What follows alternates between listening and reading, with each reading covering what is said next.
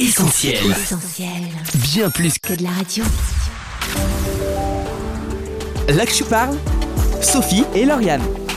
Ils étaient policiers, agriculteurs ou préadolescents, rien de commun a priori, mais toutes ces personnes ont choisi de se donner la mort. Le suicide est évitable. Pourtant, selon l'OMS, toutes les 40 secondes, une personne se suicide quelque part dans le monde et bien plus tente de mettre fin à leur jour. Le suicide est un problème de santé majeur dont on parle aujourd'hui avec nos invités à l'occasion de la journée nationale de prévention du suicide qui se tiendra le 5 février.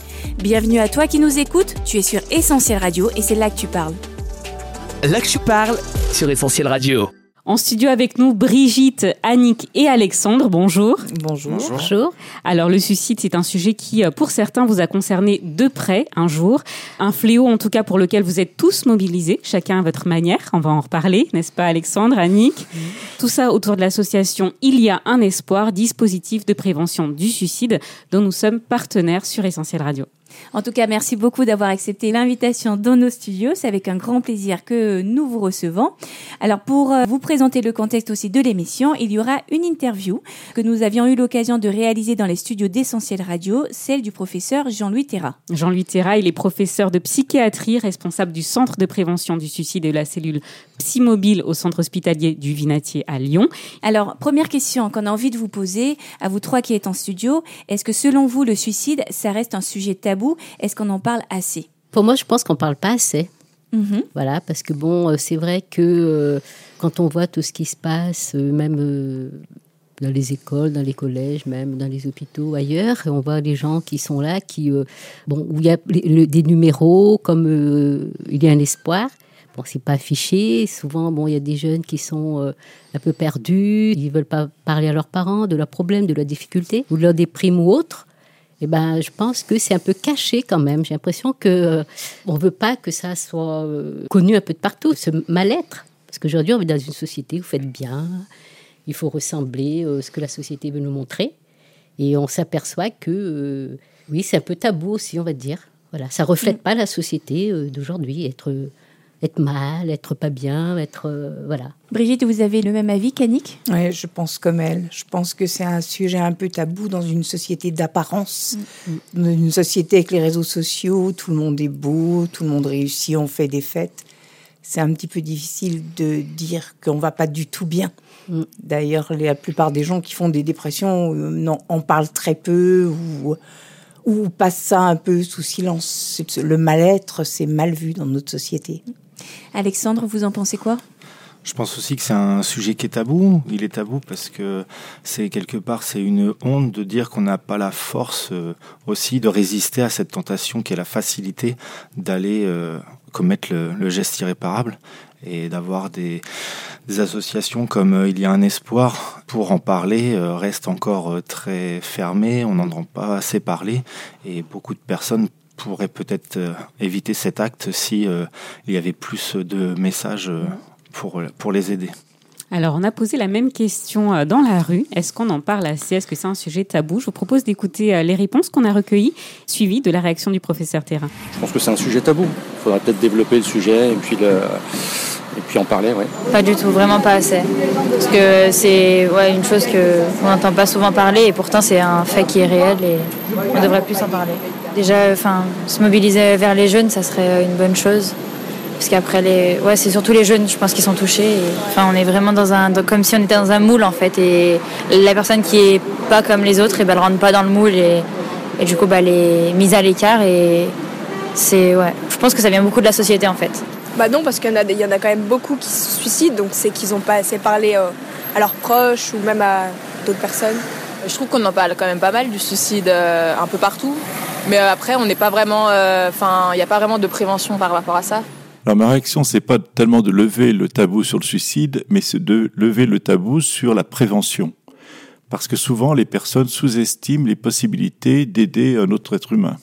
Alors, on vient de l'entendre, le professeur Jean-Louis Terra disait on sous-estime les possibilités d'aider les autres. C'est fort comme phrase, je ne sais pas ce que vous en pensez. Mais alors, pour mieux comprendre et combattre quelques idées reçues, on a demandé au professeur si le suicide, c'est un geste imprévisible, un coup de folie, ou alors euh, s'il s'agit d'un long processus, l'aboutissement peut-être d'une grande dépression. Je vous propose d'écouter sa réponse. Alors c'est plutôt un processus qui a des étapes, qui est relié à la dépression et qui n'est pas un coup de folie, parce que souvent c'est la personne qui n'en peut plus d'avoir soit une maladie mentale, soit d'avoir des difficultés de vie euh, extrêmes. Alors un processus, selon notre expert, Brigitte, je me tourne vers vous, votre frère a mis fin à ses jours. Est-ce que ça a été en effet euh, malheureusement l'aboutissement d'un long processus? Un long processus, je ne sais pas, mais il y avait eu des signes avant-coureurs, ça c'est certain. Alors le professeur euh, Jean-Louis Terra évoquait la dépression ou certaines maladies mentales. Il est allé un peu plus loin sur la question des causes du suicide. Je vous propose de l'écouter. Les causes sont plutôt bien identifiées. La première, c'est la dépression. 70% euh, des personnes qui décèdent par suicide avaient une dépression, souvent non diagnostiquée, non traitée. Il y a des maladies comme la schizophrénie, il y a les addictions, notamment l'alcool, mais souvent les personnes qui décèdent ont plusieurs causes. Et quelquefois, ça peut être 5, 10, 15 causes qui vont euh, mettre la personne en péril, la déstabiliser dans sa vie, si bien qu'elle aura le sentiment qu'elle est prise dans un, courant euh, inexorable. Le suicide est prévisible parce que ces personnes ont vraiment beaucoup de souffrance, souvent consultent, demandent de l'aide. Hein, donc le caractère euh, imprévisible du suicide euh, nous arrangerait bien, mais ce n'est pas exact.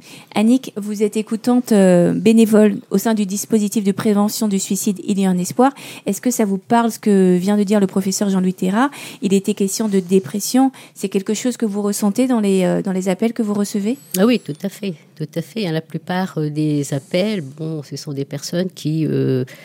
qui sont vraiment dans une situation difficile, déprimées, voire dépressifs dépressives, mais c'est vrai que euh, euh, quand on les entend, on voit qu'ils sont comme dans un carcan, euh, très très mal, ils savent plus où aller, comment s'en sortir, parce qu'ils voudraient bien s'en sortir. Mais voilà, ils sont très très pas loin de tomber dans le trou, souvent. Alors le suicide est prévisible, on l'a entendu, le professeur Terra l'a dit, mais y a-t-il alors des signes avant-coureurs? On en parlait Brigitte, le professeur a dégagé euh, pour nous quelques signes qui peuvent nous alerter. On l'écoute et on vous laisse réagir. Alors il y a des signes avant-coureurs, mais il faut savoir qu'il y a des personnes qui vous aident à les aider et qui vont demander de l'aide sincèrement, de façon très authentique, au bon moment, et puis d'autres personnes, par euh, peut-être fierté quelquefois, par euh, souci de garder le contrôle sur tout, n'imagine pas que quelqu'un d'autre peut aider. Donc c'est une mort intentionnelle et qui vraiment pose beaucoup de questions aux familles et aux soignants qui ont perdu des personnes. C'est qu'est-ce que j'aurais pu faire de mieux pour ceci? Mais globalement, c'est un processus où il faut détecter la souffrance de l'autre, il faut s'approcher de l'autre et il ne faut pas hésiter à poser des questions importantes. Est-ce que ces derniers jours, tu souffrais au point de penser au pire? C'est-à-dire mettre fin à tes jours. Alors Brigitte, ce euh, qu'est-ce que j'aurais pu faire? C'est une question que vous vous êtes posée à un moment donné? Ah oui, c'est certain. On a tellement d'interrogations, de culpabilité, on se dit comment euh, j'ai pu ne pas voir ça. Bien sûr qu'il y avait des signes. C'est difficile de se dire que quelqu'un va vouloir mourir. Et euh, quelqu'un qui nous est cher en plus. C'est difficile de, de, se dire, ben voilà, la, mort, la mort, ça fait peur à tout le monde. Hein. Mm la mort, on a peur, et la mort des gens qu'on aime, c'est encore plus difficile à mm. aborder. Et euh, il y avait des signes avant-coureurs. Après, on se dit, mais comment j'ai pas vu? Comment j'ai pas pu faire quelque chose? Et il y a cette culpabilité terrible qui est là sur nos épaules. Et justement, avec le recul, quels étaient euh, précisément ces signes avant-coureurs? Est-ce qu'il y avait euh, une forme de dépression, de tristesse qui était là? Oui, il y avait, il y avait sous des apparences mhm. trompeuses. Hein, souvent, voilà, c'est, on rit beaucoup, on fait beaucoup la fête, on boit c'est ce que mon frère faisait. Il c'était quelqu'un. La plupart des gens me disaient, mais il était tellement drôle. On faisait tellement la fête. C'est vrai que moi, je voyais un autre côté. C'était mon frère. J'étais plus proche. Il avait dit sous le ton de la plaisanterie. Euh, il avait 25 ans quand il est mort. Euh, si je fête mes 26 ans, je tue mon chien. Il avait un fox terrier qu'il aimait beaucoup. Je tue mon chien. Et euh, c'était un appel au secours déguisé. Mhm. Je ris un peu, mais voilà. C'est, ben, il est mort à 25 ans. Des mots qui sont terribles. Alors d'ailleurs, vous parliez de, de l'âge de 25 ans. Le rappel, le suicide est la deuxième cause de mortalité chez les jeunes de 15-24 ans. Les réseaux sociaux sont régulièrement pointés du doigt, tout ce qui est cyberharcèlement et autres challenges très dangereux. Alors Alexandre, vous n'avez pas encore d'adolescent, mais euh, vous en pensez quoi euh, par rapport à cette période et puis justement tout ce qui se passe sur Internet? Vous êtes plutôt vigilant? Vous avez quel genre d'attitude ou vous pensez avoir quel genre d'attitude par rapport à vos enfants? Bah, Justement, les enfants, bon, mais à cet âge-là, ils ont déjà les téléphones portables. Mhm. Et euh, justement, on est avec ma femme, on est très vigilant. Et euh, quand on sent qu'il y a un petit baisse de motivation, un petit doute, on, on essaye de questionner l'enfant pour savoir euh, si il se passe rien, aussi bien dans les transports en commun qu'ils prennent euh, quotidiennement, au collège, dans les activités physiques qu'ils peuvent faire euh, les mercredis, s'il n'y a pas de moquerie qui pourrait euh, commencer euh, à ce qui rentre dans une dépression. Effectivement, la vigilance est de mise, particulièrement sur les réseaux sociaux avec euh, tout ce qui est harcèlement scolaire. Et puis, euh, il y a aussi les séries télévisées hein, qui parfois euh, sont accusées de donner des idées aux plus fragiles. On écoute la réaction du professeur Terra à ce sujet. C'est tout à fait documenté. Quand il y a une série, quand on met en exergue un moyen de suicide, il est plus souvent utilisé dans le mois ou dans les deux mois qui suivent. Les Anglais l'ont très bien montré avec le paracétamol. Euh, donc c'est dommage, mais comment au pays de la liberté euh, d'expression euh, limiter ça? Mais on sait que les médias peuvent jouer un rôle, et vous jouez un rôle aujourd'hui. Les médias peuvent aussi dire on peut faire des choses, on peut intervenir, il y a de l'espérance à construire, il faut aller vers l'autre, ne pas hésiter à poser la question. Les médias peuvent aussi, ou les films peuvent jou- jouer un rôle inverse. hein. Euh, il y a actuellement une action en France qui s'appelle Papageno, où des internes en psychiatrie apprennent, enfin, discutent avec des élèves en journalisme pour dire qu'il y a des façons de parler du suicide et de sa prévention qui sont meilleures que d'autres. Et ce docu cet aspect contagieux du suicide via les médias est bien documenté. Mais les médias peuvent être aussi un, un acteur de prévention en disant ne restez pas seul, en parler peut sauver, être fort c'est demander de l'aide. Le suicide, est-ce l'affaire de tous? Est-ce que tout le monde peut jouer un rôle? Alexandre, Annick, Brigitte, votre engagement parle de lui-même, j'ai envie de dire. Brigitte, vous venez de Haute-Savoie. Vous avez, avec votre mari, carrément euh, milité hein, auprès de votre mairie pour placarder des affiches de l'association Il y a un espoir.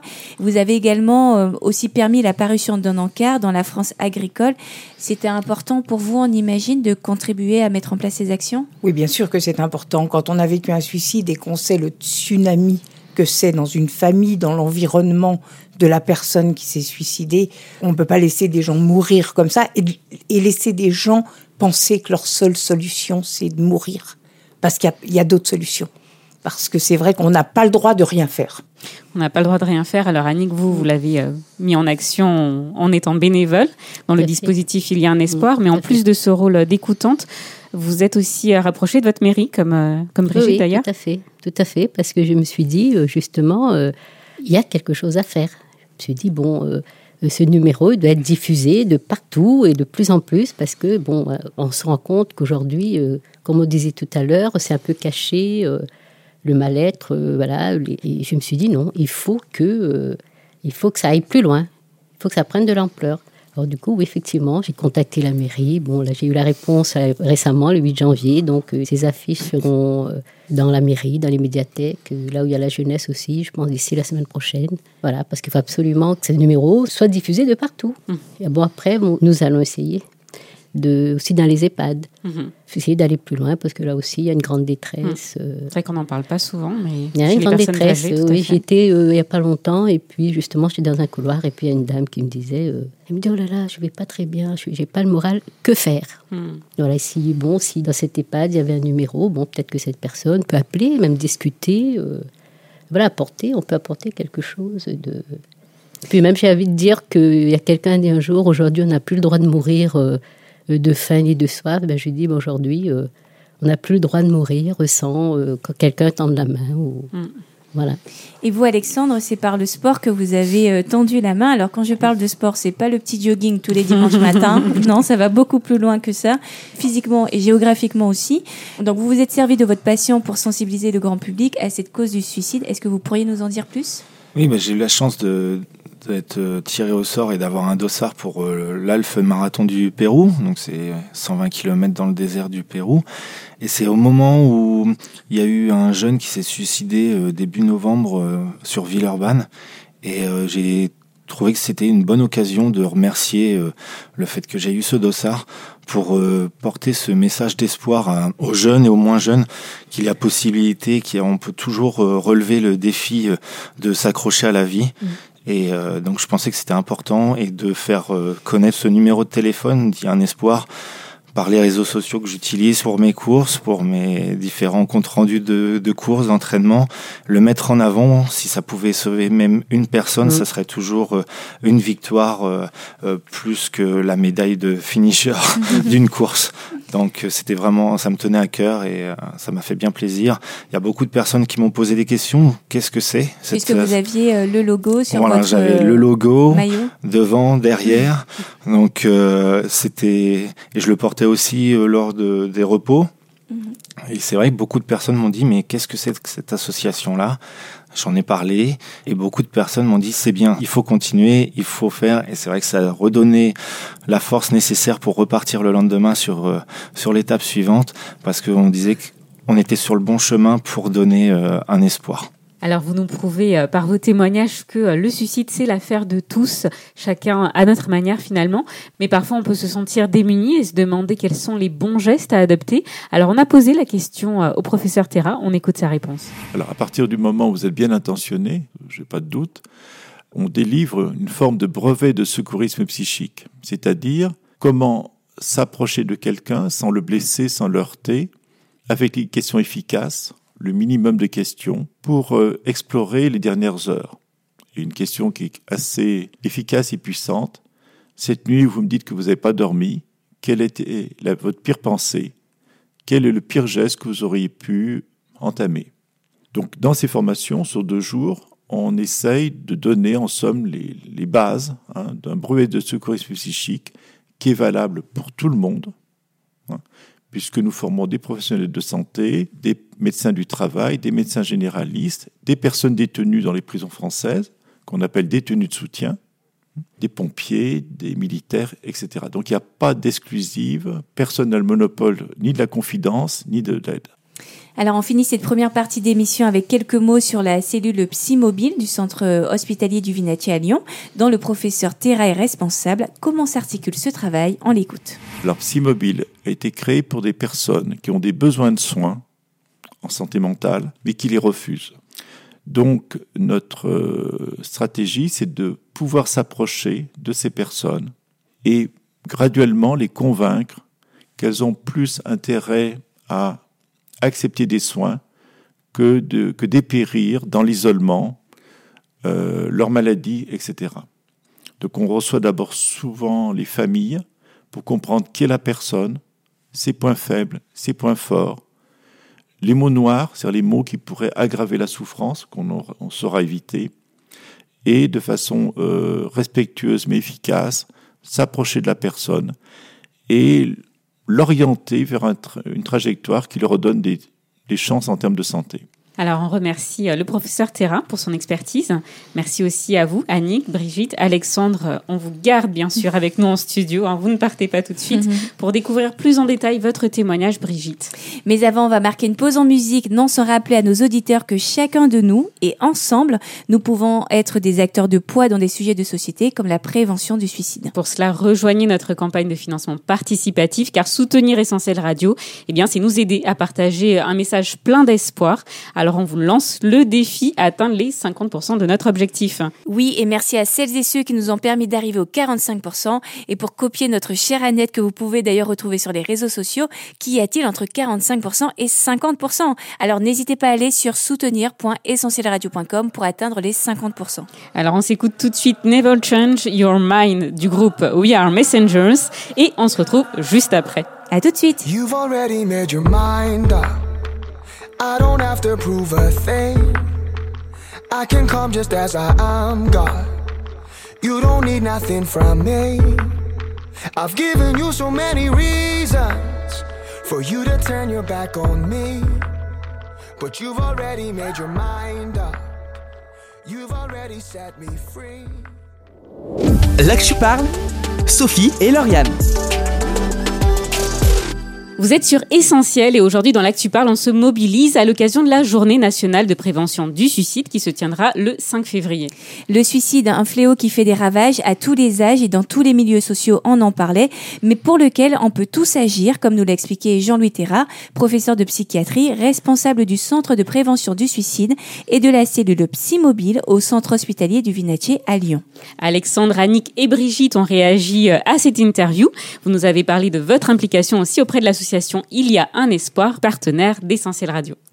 Alors, Brigitte, pour vous, cette implication a un sens tout particulier puisque votre frère a mis fin à ses jours et quelques mois plus tard, euh, malheureusement, ça a été le cas aussi pour votre compagnon de l'époque. Comment personnellement vous avez vécu tout ça? Eh ben, à l'époque, euh, j'étais, ben, comme je l'ai dit, la culpabilité, la honte, c'est un sujet tabou. En plus, quand on était autour, on se dit, euh, on se dit que les gens se disent, euh, voilà, ils ont rien fait. Peut-être qu'ils sont, ils ont fait quelque chose qui a conduit cette personne au suicide. L'accompagnement, c'est important et, euh, et c'est vrai que l'interview du professeur Terra était très intéressante parce qu'elle donne des clés pour aider les gens, pour pouvoir leur parler de la bonne manière. Mais euh, oui, au départ, euh, quand ça vous arrive, c'est extrêmement violent, c'est plein d'interrogations. Tout était mélangé dans nos têtes. Au départ, vous êtes, vous passez beaucoup de temps à ne plus savoir où vous en êtes. En plus, à avoir euh, quelquefois aussi, vous êtes plus ou moins dans la dépression. Et puis moi, je me rappelle que je n'arrivais plus à dormir parce que quand je m'endormais, je me voyais pendue comme ils s'étaient pendus tous les deux, je me voyais pendue et je me disais, un jour, je vais me pendre sans faire exprès. Et euh, c'était très difficile, comme si une force, comme s'il y avait quelque chose qui me poussait. Et je crois vraiment qu'il y a des espèces de séries de suicides. Comme le disait le professeur Terra, les médias, quelquefois, donnent le moyen, un moyen, et puis vous voyez pendant quelques mois que les gens font tout de la même manière. Et nous, on a vu, euh, j'habite dans les montagnes, et il y a quand même pas mal de suicides, et c'est souvent plusieurs suicides qui se suivent de la même manière, comme si ça donnait des idées de se dire ah bah tiens il a eu le courage le courage entre guillemets je je peux pas juger si c'est du courage ou pas du courage c'est tellement difficile de se dire que la seule solution c'est de mourir Alors, euh, un jour, Brigitte, votre compagnon, qui aujourd'hui est votre mari, fait une tentative de suicide, lui aussi. Il est invité à une réunion chrétienne. Vous l'accompagnez. Comment est-ce que vous allez réagir à ce moment-là? Alors je l'accompagne parce que pour moi il est fragile et j'ai peur qu'il rentre dans une secte donc je l'accompagne j'écoute lui immédiatement a l'impression que chacune des paroles, c'est quelque chose qu'il a vécu, comme si le pasteur qui est là lisait dans son cœur. Il dit, soit il est très fort, soit vraiment Dieu connaît tout. Et moi, je sors très en colère en me disant, ils croient qu'ils ont la solution, ils ont, c'est un mensonge. Je me rappelle qu'à l'époque, j'étais euh, Dieu est la réponse, j'y crois pas du tout.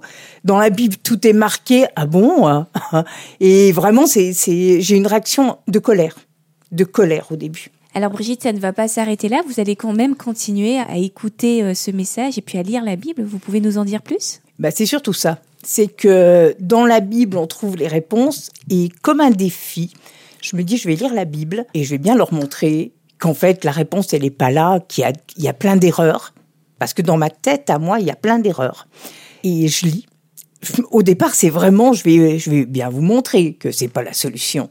Et puis, plus je lis, plus il se passe quelque chose dans mon cœur. Alors, je comprends pas tout.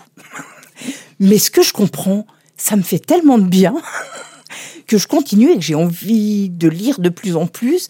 C'est vraiment comme si ce, ce qui était pour moi un personnage de conte, Jésus, se mettait à, prendre de la consistance, comme si euh, il était couché sur le papier, c'était une bande dessinée, puis il devient en 3D. Il est là, c'est comme s'il me parlait à moi. Il me dit des choses qui me font du bien. Euh, Jésus, il dit, euh, j'ai été envoyé pour guérir les cœurs brisés. Ah, J'ai le cœur brisé, si tu peux guérir mon cœur. Et là, je commence à me dire, il y a, y a quand même beaucoup de choses, c'est cohérent. Cette histoire, elle est vraiment cohérente. Je peux rien dire.